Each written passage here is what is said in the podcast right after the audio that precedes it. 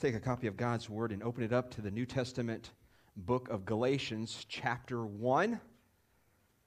This morning we are starting a new series of messages as we go through the book of Galatians. I, am excited. I don't know about you guys, but um, I love the book of Galatians. It is an incredible book, it's an incredible letter. Uh, it's a short book, it's only six chapters long, 149 verses.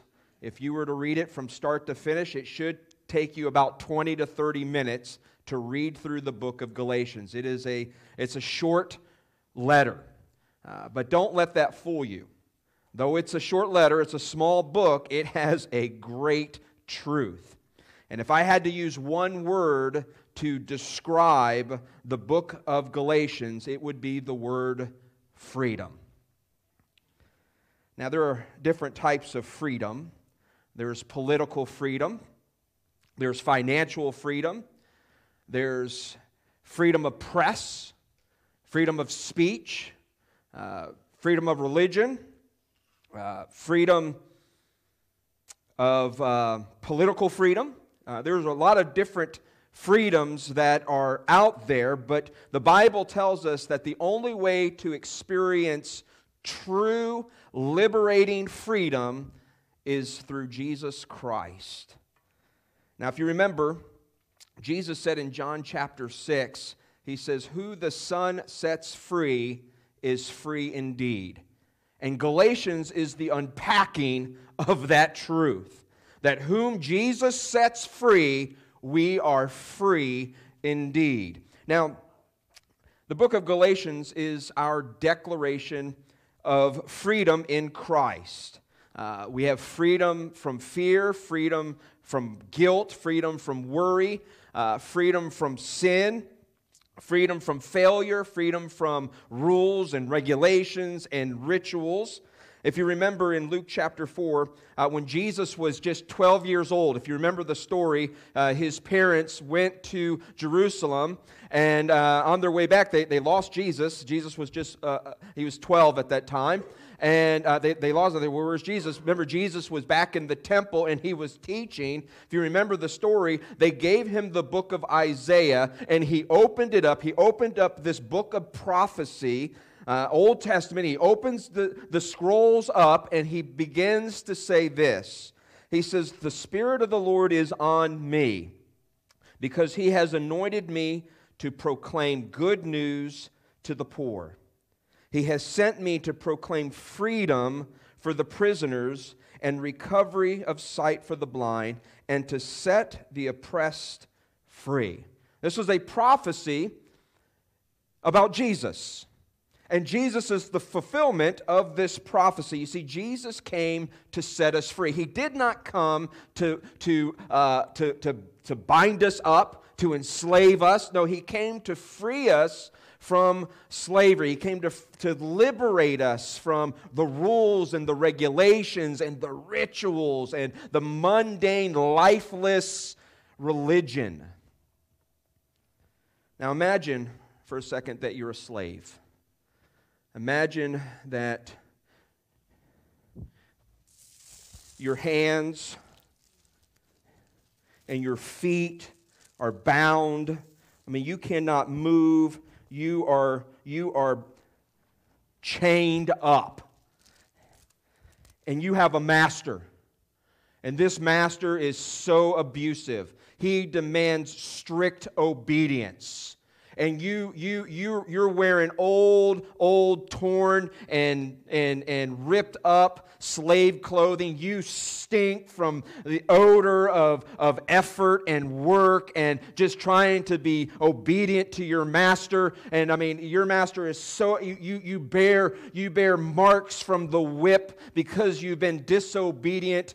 And and i mean you have just an abusive master but another master one who is so wealthy purchases you, he buys you, and he takes you into his home, and he takes the key, and he unshackles the chains, he frees your hand, he frees your feet, and he says to you, You are no longer a slave, You are my child. You are an heir of mine. Everything that belongs to me belongs to you. That's the message of Galatians. That Christ has set us free from the chains of religion, from the rituals, from the routines. He set us free because when our hands were bound to the law, when our hands were bound to the, to the, to the old covenant, when our hands were bound to religion, we, we, we could not serve God freely. But He freed us. That's the message. Look with me at verse 1. Paul, an apostle, sent not by men nor by a man, but by Jesus Christ and God the Father who raised him from the dead, and all the brothers and sisters with me to the churches in Galatia. Now, I need to stop right here. We need to understand that Paul is the penman. Paul is the one writing this letter uh, to, uh, to, to the Christian. All right, now, uh, what we need to understand is that Paul uh, used to be a guy by the name of Saul, formerly known as Saul. And if there's anybody who knew uh, freedom personally, who knew freedom, who experienced freedom, was Paul. All right, he experienced the freedom that Christ gives in a very personal way, in a very radical way. And so uh, here's Paul, and before he was Paul, he was Saul. He was very zealous all right, as a Jew, he was very zealous, he was very pious as a Pharisee. In fact, you know, one of the greatest enemies of Jesus Christ was Saul. It was, was Paul before he became Paul. He was, he was so out to stop the spread of Christianity. He opposed the spreading of this, of this message of Christ. He, he opposed Christ. Man, he was so out and against Jesus Christ. But but God got a hold of him. But Christ gripped his heart, grabbed his attention, and transformed Paul's life. He was no longer the same. And so Paul is writing, and he, he, he knows a lot about the freedom that's found in Jesus Christ. And um, you know, if, if you want, you, you can. You don't have to now, uh, but to read his his life story, uh, his life transformation, read Acts chapter nine. It's a great. This is the whole transformation of Paul, the whole conversion of Paul. In fact, even if you go down a little further here in Galatians chapter 1, uh, beginning with verse 13, he shares a little bit of his testimony of how zealous he was uh, as, as, as one who was so out and against Christ and Christianity. All right, so there's Paul, and he's the one that's writing this letter. And it's interesting, too, that this is one of the few letters that Paul wrote with his own hand. All right? Many of the letters that Paul wrote, uh, he dictated, somebody else wrote his words down, and then he would sign the end or the greeting of that letter. You know, when we write a letter, we start off with the greeting and we say, you know, uh, dear so and so, hi, my name is Mike, or we say, you know, just want to, you know, whatever, we do the greeting at the beginning. Uh, uh, but Paul's day, they did the greeting at the end, and so he would have a scribe as Paul would dictate, he would be writing down every single word that Paul uh, spoke, and then Paul would sign it at the end, all right? But Galatians is one of the few letters where Paul himself writes this letter. It's, it's, it's the first letter that Paul writes, all right? And so he's writing to the churches in Galatia. And another thing we need to understand is that uh, Galatia is not a city, it's a region, all right? And the churches in Galatia, it's not one church, it's, it's several churches. And these churches were started by Paul and Barnabas on his first missionary trip. When they went out, he started these churches, and uh, these are the churches to whom he's writing. So this letter would be what we call a circulatory letter. Uh, you know, one church would read it, and then they would pass it on to the next church, and on to the next church, and on to the next church. But this letter was for believers in Christ. And the churches in Galatia were, were mainly and mostly Gentile believers. And so we start to see the spread of Christ, the spread of the gospel, uh, starting with Jerusalem, or Judea, Jerusalem, Samaria, to the ends of the earth. So the gospel message is spreading. People are responding to this message, and, and, and just there's an explosion. Now, the reason why Paul is writing this letter is to call them to faith in Christ and to enjoy the freedom that Jesus brings. That's one of the, one of the main reasons he, he, he wants to, to really lay out for the believer this wonderful freedom that we have in Christ and, and how we are to live our lives in this, in this position of freedom. All right? And there's another reason why Paul is writing, and that is to oppose false teachers. Because as Paul set these churches up in Galatia, all right, he comes back, all right, he, he, he goes back to his home base, and, and no sooner that he got back home, these false teachers who are called Judaizers come into the church and they start to, to really discredit Paul's ministry, who Paul is. And what they were saying was this listen, you, you, you don't need to believe Paul. Uh, Paul is not a true apostle, all right? Paul is just, he's self proclaimed, self ordained, all right? Paul does not have any credentials. He is not ordained from the mother church in Jerusalem. Paul is just, he, he, he's coming and, and he's not sharing the whole truth with you, right? And so they were, he, they were, these false teachers, these Judaizers, were coming in behind Paul. Paul had laid the foundation. These Christians were, they believed in Jesus Christ. They were living their life by faith. And these Judaizers came in and they said, hey, don't, don't, don't listen to Paul. Paul doesn't know what he's talking about. He's not a real apostle. And here's what they were teaching. Here's what made their doctrine false. They come in and they would say, listen, Paul's somewhat right, but he's not, he's not completely right. All right? Yes, Paul's right. You need to believe in Jesus. That's, that's, that's right. All right? However, you need to do some works.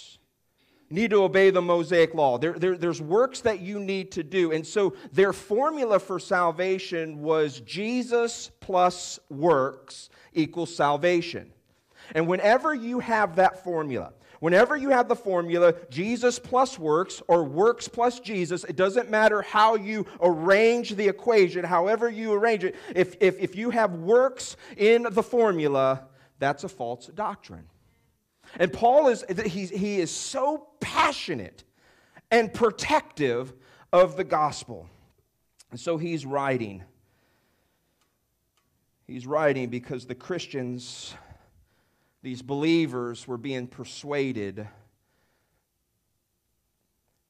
to change directions.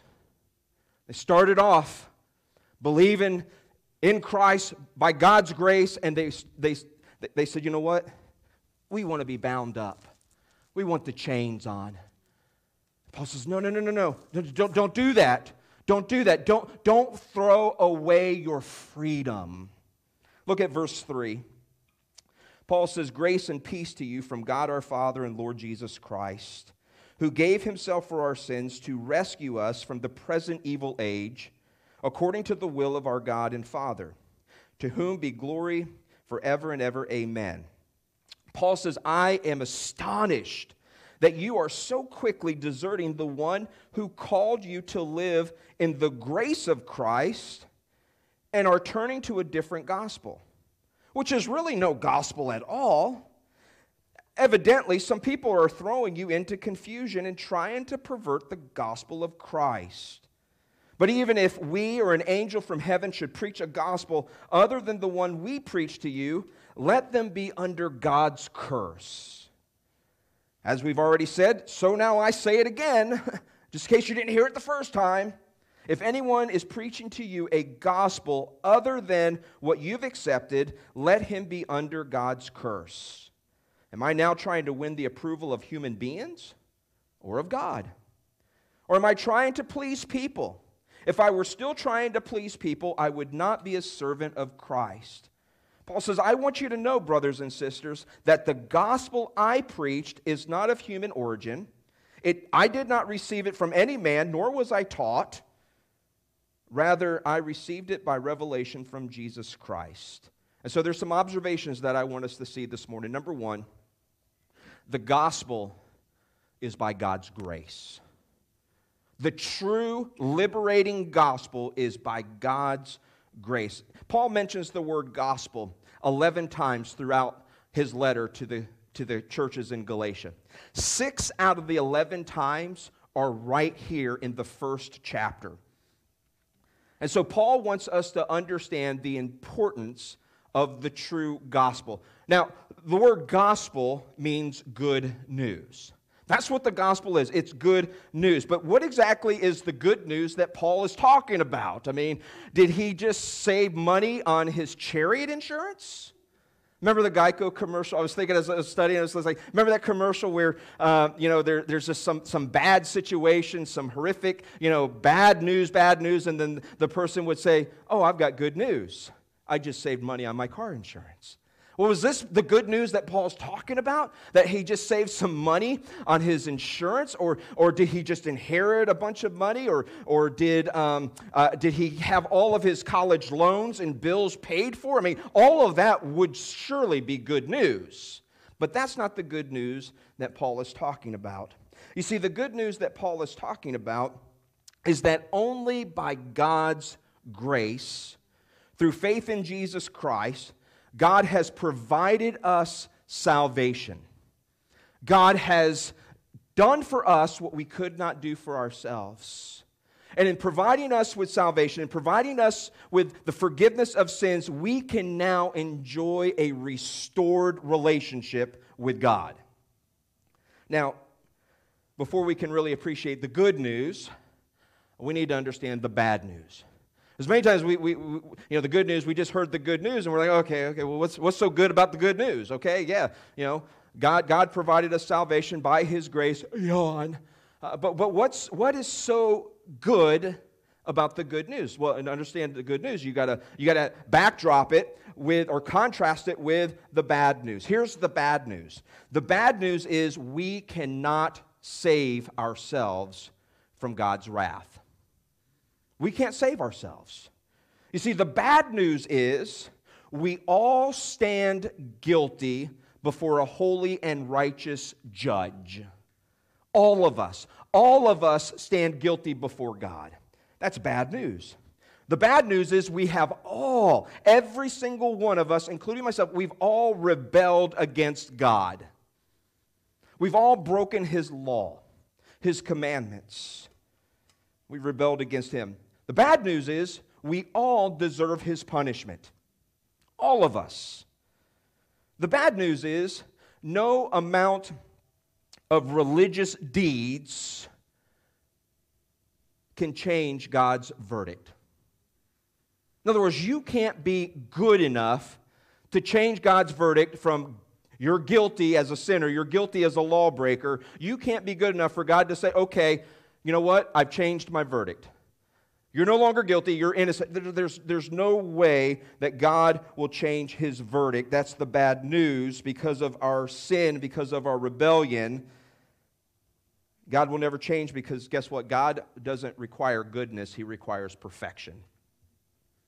And that's where we all miss the standard because we're not perfect.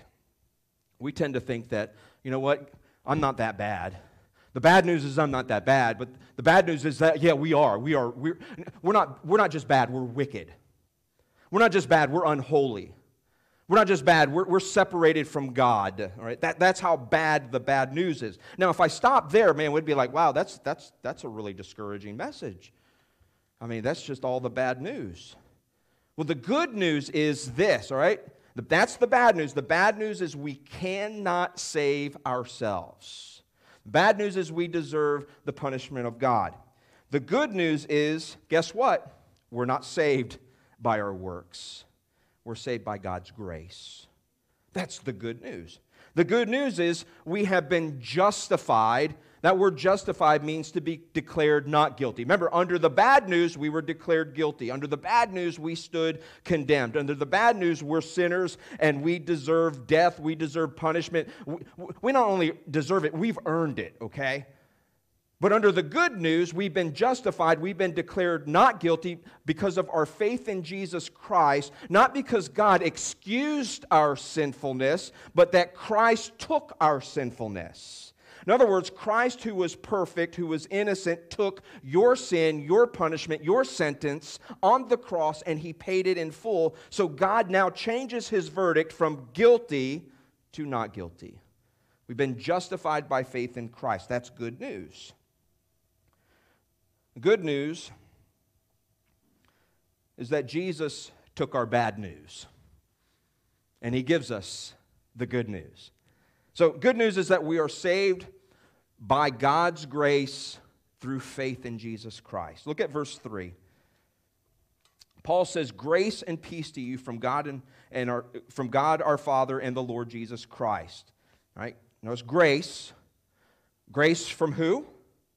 From God and our Lord Jesus Christ. Go down to verse 6. He says, I'm astonished that you're so quickly deserting the one who called you to live in the grace of Christ and are turning to a different gospel, not a gospel of grace, but a gospel of works. It's, it's a perverted gospel. It's not a true gospel, right? It, it, you don't have to turn there, but Galatians chapter 2, verse 21, um, Paul says, I do not set aside the grace of God for if righteousness could be gained through the law, Christ died for nothing. And so we need to understand that, that the gospel, this good news, is by God's grace.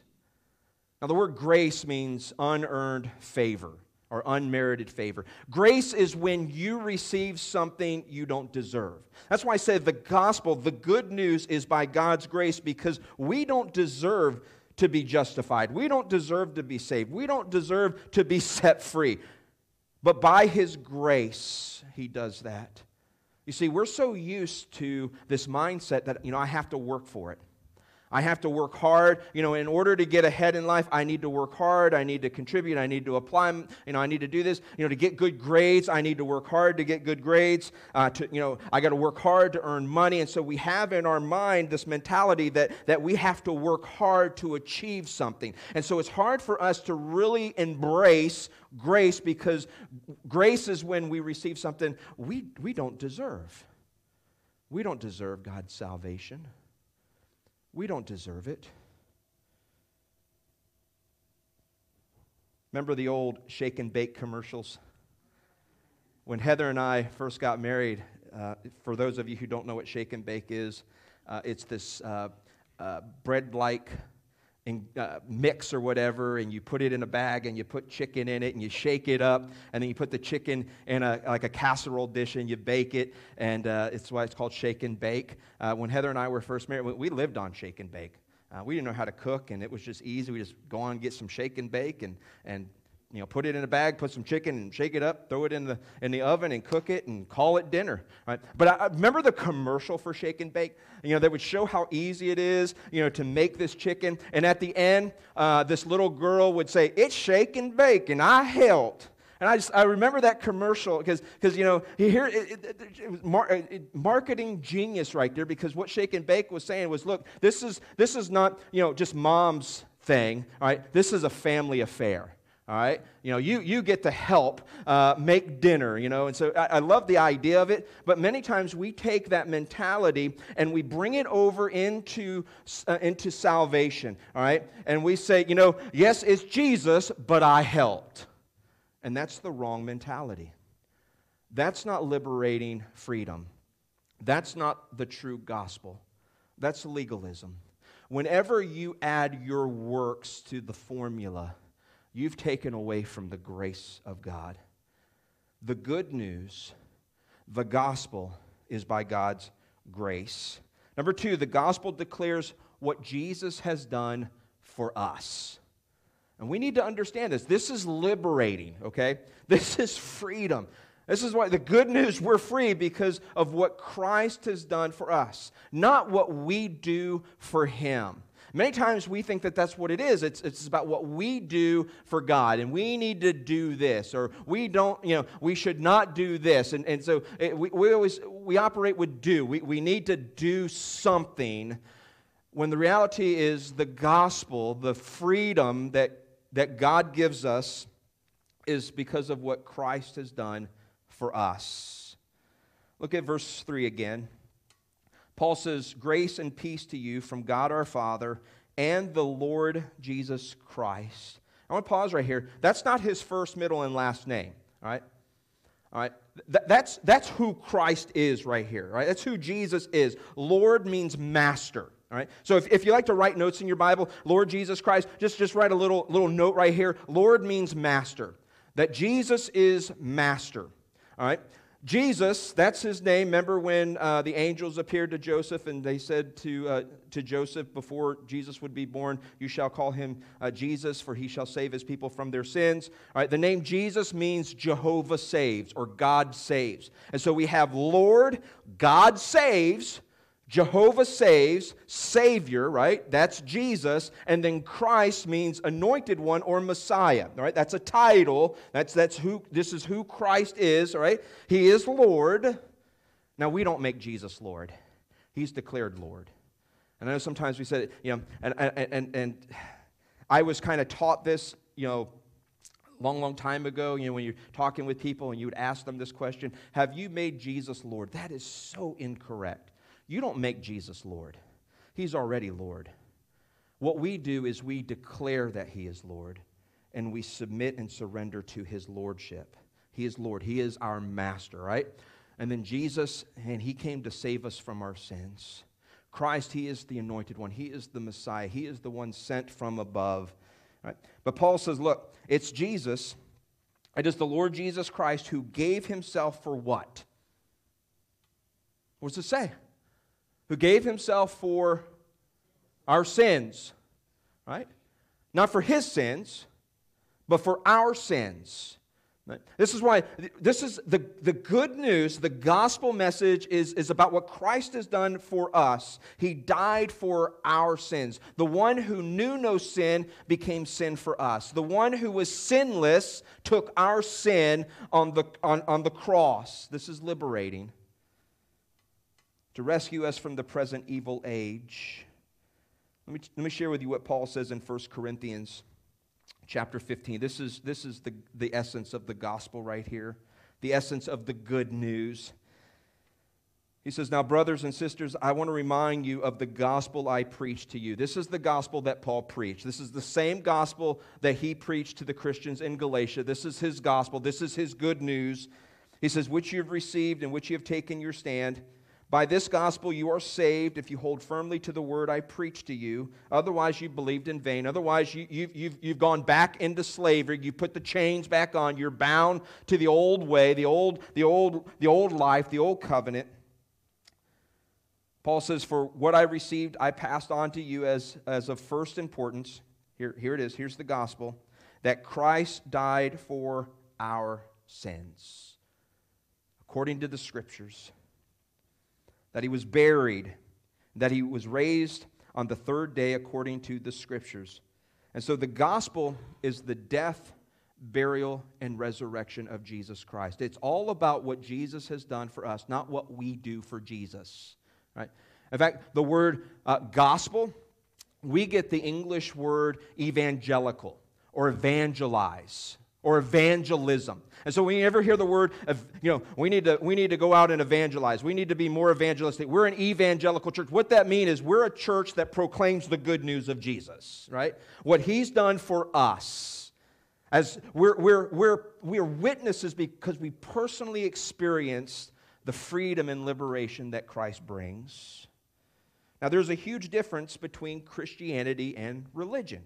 And I know many people tend to, to, to, to, marry the two and, and they get confused about it and they think, well, isn't, isn't Christianity synonymous with, with religion? Uh, you know, isn't, isn't it the same thing? No, they're two totally different things. You see, religion is about do's and don'ts. Religion is about rules. Religion is about you, you know, working hard to make sure that God is happy with you, all right? If you, if you do this and if you keep, you know, eh, you, you, you do the things that you should do and don't do the things that you shouldn't do, you know, if, if, if you're successful, if you've worked really, really, really, really hard at it, you know, God will be happy with you and He will wink. He'll give you the thumbs up, maybe in a pat on the back. And if you're like super, super, super good, you may get a gold star. And so that's religion. Religion is about what you do to earn God's favor what you do so that God will accept you. It's different than Christianity. Because the fact of the matter is, there's not enough good that we can do that will ever make us acceptable to God. It's like a salesman. Salesman that has to go out and he has to sell. But he's never told the quota. How, how do you know? All right? How do you, know, as a salesman, just imagine you're a salesman, you're out there, you're selling something, you're selling vacuum cleaners, whatever, and, but, but you're never given the quota. Like how many, how many vacuum cleaners do you have to sell? Don't know. The Bible never tells us how good we have to be in order to earn God's favor because God doesn't judge us by our goodness, He judges us, judges us by His perfection, and we all miss it. And so we could never be good enough. We could never be good enough to work our way up to earn God's acceptance. And that's the difference. Christianity is not about what we do, it's about what Christ has done for us. It's not about rules and regulations and rituals. I know sometimes people think that, and they look at, they look at the church, they look at Christianity, and they say, you know, I, am I'm not into religion. And when I, when I hear that, when, I, when, I, when I'm sharing Christ or I'm sharing, you know, hey, I want to invite you to come to church, oh, I'm not into, into religion. I say, good, neither am I. I'm not into religion. I'm not into rituals. I'm not into routines. I'm not into the mundane. I'm not into the lifeless, the powerless. I'm not in, into that, into the structure and the system. I'm not, I'm not into that. I'm into the freedom that we have, that, that we've been free in a relationship with God. And so there's a difference. You see, the gospel declares what Jesus has done for us. Another observation is that there, there's only one true gospel. There's only one true gospel. Look at verse 6. Paul says, I'm astonished that you're so quickly deserting the one who called you to live in the grace of Christ, and you're turning to a different gospel, which is really no gospel at all. Evidently, some people are throwing you into confusion, and they're trying to pervert the gospel of Christ. Paul says, But even if we or an angel from heaven should preach a gospel other than the one we preach to you, let him be under God's curse. As we've already said, no, and now I say it again if anyone is preaching to you a gospel other than what you've accepted, let him be under God's curse. Am I now trying to win the approval of human beings or of God? Or am I trying to please people? If I were still trying to please people, I would not be a servant of Christ. Now, we need, what we need to understand, you know, as, as we read that, I kind of read that uh, with a mild tone. But if you were to read this in the Greek, I mean, not only is this a personal letter, this is a very passionate letter that Paul is writing. He is very, very protective of the gospel of Jesus Christ. And the language in the Greek is very, very strong. In fact, there's a couple of times in Galatians that his what he says. I mean, it, I, I, love the fact that uh, uh, it's been translated almost in a, in a, in a rated G version. I mean, because what Paul says, it's truth, but man, it is hard truth. It is, it is straightforward. And, and you have one place here, and then uh, for, for, for our Bible uh, students, for those of you, you know, Galatians 5, verse 12, that's another really, really strong statement that Paul makes uh, as I'm studying. I don't know how, I don't know how I'm going to preach that one yet. Uh, it's in, don't, don't look there now. Mark it down. Read Galatians 5.12, and then you'll be like, oh, yeah, how's he going to do that? but here, Paul is very passionate about the, the gospel. And he says, listen, even if we or an angel preach another gospel, let him be accursed. This, this wording in the Greek, the language in the Greek means, mean, if, if somebody comes to you with another gospel other than the gospel of God's grace, that we're saved by God's grace through faith in Jesus Christ, it is, it is Jesus plus nothing. If somebody comes to you and says, no, no, no, no, you need to, you need to work, you, there's a work that you need to do. There's something you need to do in addition to your faith in Jesus, all right? Uh, you, need to be the me- you need to be a member of the church, or you need to be baptized, or you need to, to, to you know, uh, uh, not do this and do do this. And once you add works to that, man, that is a different gospel. It is a counterfeit gospel. And Paul says, listen, if anybody comes to you preaching a different gospel, which is a counterfeit gospel. It's not the true gospel. It's fake news, not good news, all right? And Paul says, listen, if anybody comes to you, let God damn him. May he go to hell. That's how strong it is. May he be accursed. Man, this, that's powerful. That's strong. And, and, and Paul says, um, just in case you didn't hear me the first time I wrote it, or maybe you're shocked, maybe you, you have to pick your jaw up from the ground, and you're like, I can't believe Paul just said that. I mean, that, that's not very Christ like for Paul to say. No, he is so animate and so protective of the good news of Jesus Christ that he doesn't want anyone to desert Christ, desert the freedom and the grace we have in God, and go back to the law, back to rituals. He says, Man, I, I want you to make sure you understand it. So I said it twice. That's how, that's, that's how important this is. And Paul says, Do you think I'm trying to please people now? Nah. Think I'm trying to win the approval of people? Nah. That's, that's how straightforward it is. And so there is only one true gospel, and that is Jesus plus nothing. It's Christ alone. Anybody who comes to you with another, another gospel, that, that's not true. That's fake. So there's only one true gospel. And it's not, it's not Jesus plus works equals salvation. No, that's, that's, not, that's not the true gospel. It's Jesus plus nothing. Lastly, quickly, the gospel originated with God. Because I know people say, well, did, did, God, did Paul just come up with this stuff? I mean, I mean, obviously he didn't go to seminary, all right? He, he, he, he, he's not ordained from the church in Jerusalem. Did, did, he, did he make this stuff? What we need to understand is that the good news that we are saved by God's grace through faith, that we're saved, this liberating gospel, man, this originated with God. This wasn't Paul's idea. It wasn't man's idea. It wasn't constructed in the church in Jerusalem among Peter and James and John. They didn't get together and say, okay, man, let's create something. Uh, let's, let's do something different. Let's do something new. No, no, this all originated with God. Look at verse 11. Paul says, I want you to know, brothers and sisters, that the gospel I preached is not of human origin. Didn't, didn't come from man, all right? Didn't originate with man. It wasn't man's plan, it's God's plan. He says, I did not receive it from any man, nor was I taught it. Rather, I received it by revelation from Jesus Christ. In your notes, you want to write down, it has always been God's idea to save us by grace. Always. This wasn't a new concept. This wasn't a new teaching. This wasn't a new thought a new idea. It has always been God's idea to save us by grace. In fact, you don't have to turn around. I'm just going to tell you the story really quick. Adam and Eve. Remember the story of Adam and Eve?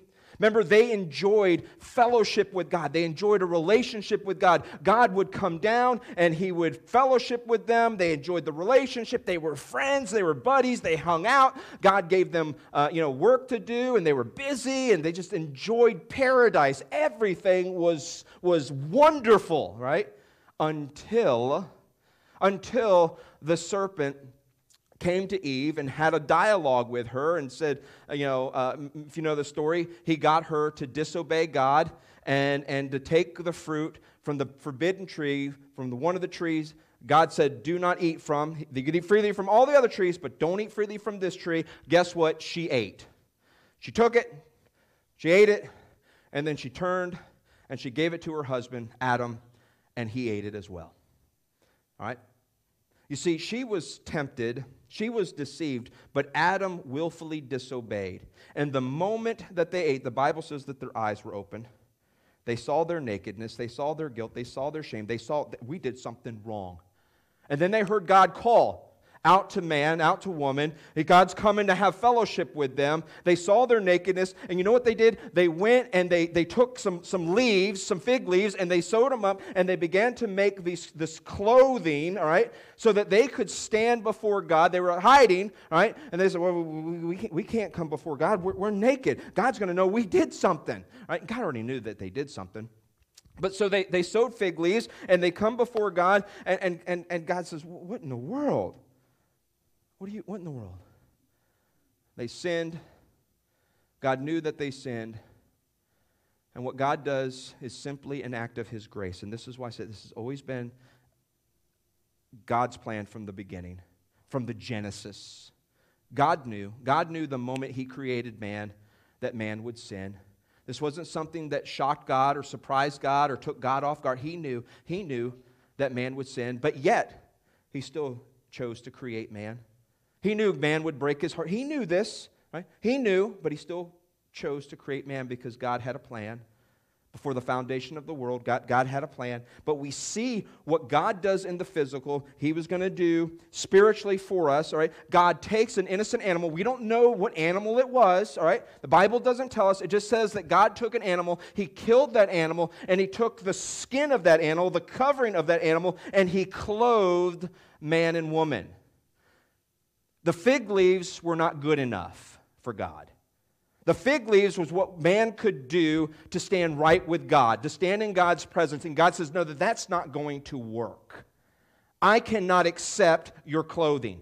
I cannot accept your works. I can't accept that. You're wearing the wrong wardrobe.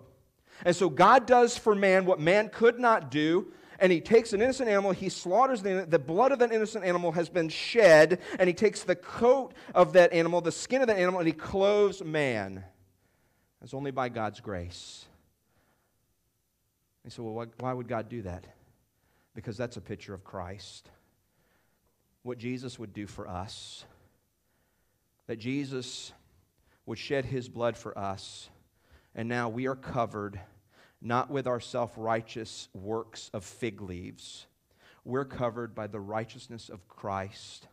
And so now we're able to stand in the presence of God. We're able to stand, uh, we have, we're able to have a right relationship with Him, not because of what we've done, but because what Christ has done. And when God sees us, He doesn't see, when God looks at me, He doesn't see Mike Labruto. He sees Jesus Christ in me. He sees the coat. He sees the covering. He sees the righteousness of Christ, which He has clothed me. And so we need to understand that the gospel originated with God. And so the good news, the good news is that we're free. The good news is, is we're free. On September 22nd, 1862, President Abraham Lincoln signed the Proclamation of Emancipation. It wasn't until January 1st, 1863, that it took effect. The Proclamation of Emancipation freed slaves in America. It was the, abolish, uh, the abolishment of, of slavery here in America. January 1st, 1863, slaves were now free. However, unlike today where we have you know facebook and twitter and instagram and news and just we're, we're, able to get information out so quickly so so rapidly. They didn't have that back in 1863 and so what had to happen is that they had to have a carrier go into these states and go to these places and, and read the proclamation to uh, the masters and, and free the slaves. And so think about the, the work that had to take place. And so come january 1st they're out and they're they're telling everybody, hey, you're, you're going to the, to the uh, slave owners, and guess what? Your slaves have been set free. To the slaves, guess what? Thank God Almighty, you've been free. And, and, and so they, they've been free. However, not, not all the states were free at once. In fact, it wasn't until June 19th, 1863, which is known as Juneteenth, that Texas, the last state in the Confederacy, freed their slaves. In other words, from January 1st until June 19th, slaves were free, and they didn't even know they were free. It wasn't until they heard the message that they were free. This proclamation of emancipation that they have been free. And so think about it. For, for, for uh, six months, they were slaves, but yet they were free. And they didn't know it. So think about the good news. When, when they finally heard that they were freed, they, they had a choice. They could either respond to that good news and receive it, or they could say, you know what? I like the chains. I kind of like slavery. I kind of like being bound to this. I kind of like not having my freedom. I kind of like not, you know, not being able to enjoy the freedom. I, I, I kind of like this. And so they had a choice. Siri, I don't have time for you right now.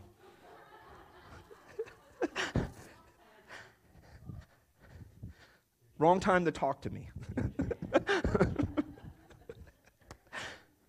and where was I? Oh, yeah. So, So, so you have a choice. How do we respond to the, to the good news that we've been freed? Here, here, here's your choice. You can either receive it or you can reject it. You can either you can embrace it. You see, Christianity isn't embracing, embracing a bunch of rules and doctrines, it's embracing Christ. And so, how do we respond to the gospel? You turn from self, you turn from your works, and you turn to Christ. That's what the word repent means. I know we, have heard that. The Bible says, you know, we're to repent, right? We're to repent and trust in Christ. We're to repent and believe in Jesus. The Bible teaches that, but, but we don't understand what repent. We think repent means just feeling sorry for our sins. You know, oh, okay, Jesus, I'm sorry. No, no, repent means to change your course, to change your mind, to change your direction. And so when we say, when we say to, to embrace the gospel, right? to, to embrace this liberating message that, that we're saved by grace through faith in Jesus Christ. It's to turn from our, our self, our works, whatever it is that you're trusting in to save you right? Could be could be the law could be you know trying to be a good person and keep the, the ten commandments and what it could be that or just trying to be a good person in general you know i'm, I'm not as bad as other people. Just trusting in something other than Jesus Christ. And to repent means to change from that, to turn from that, and to turn to Christ, to trust Him, because only He could free you. Every head bowed and every eye closed.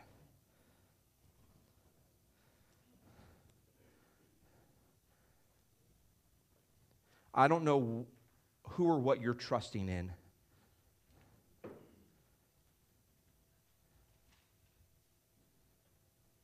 I know sometimes we think, well, you know, the good news is that, or the good news is if I believe in Jesus, I'll, I'll go to heaven. No, it's more than that. The good news is that we can experience freedom now. We don't have to be bound. We don't have to be chained. We don't have to be enslaved. We don't have to be imprisoned. The good news is that we can experience true liberating freedom now. Not bound to the law, but we've been freed by grace. In Christ alone, by God's grace alone, through faith alone.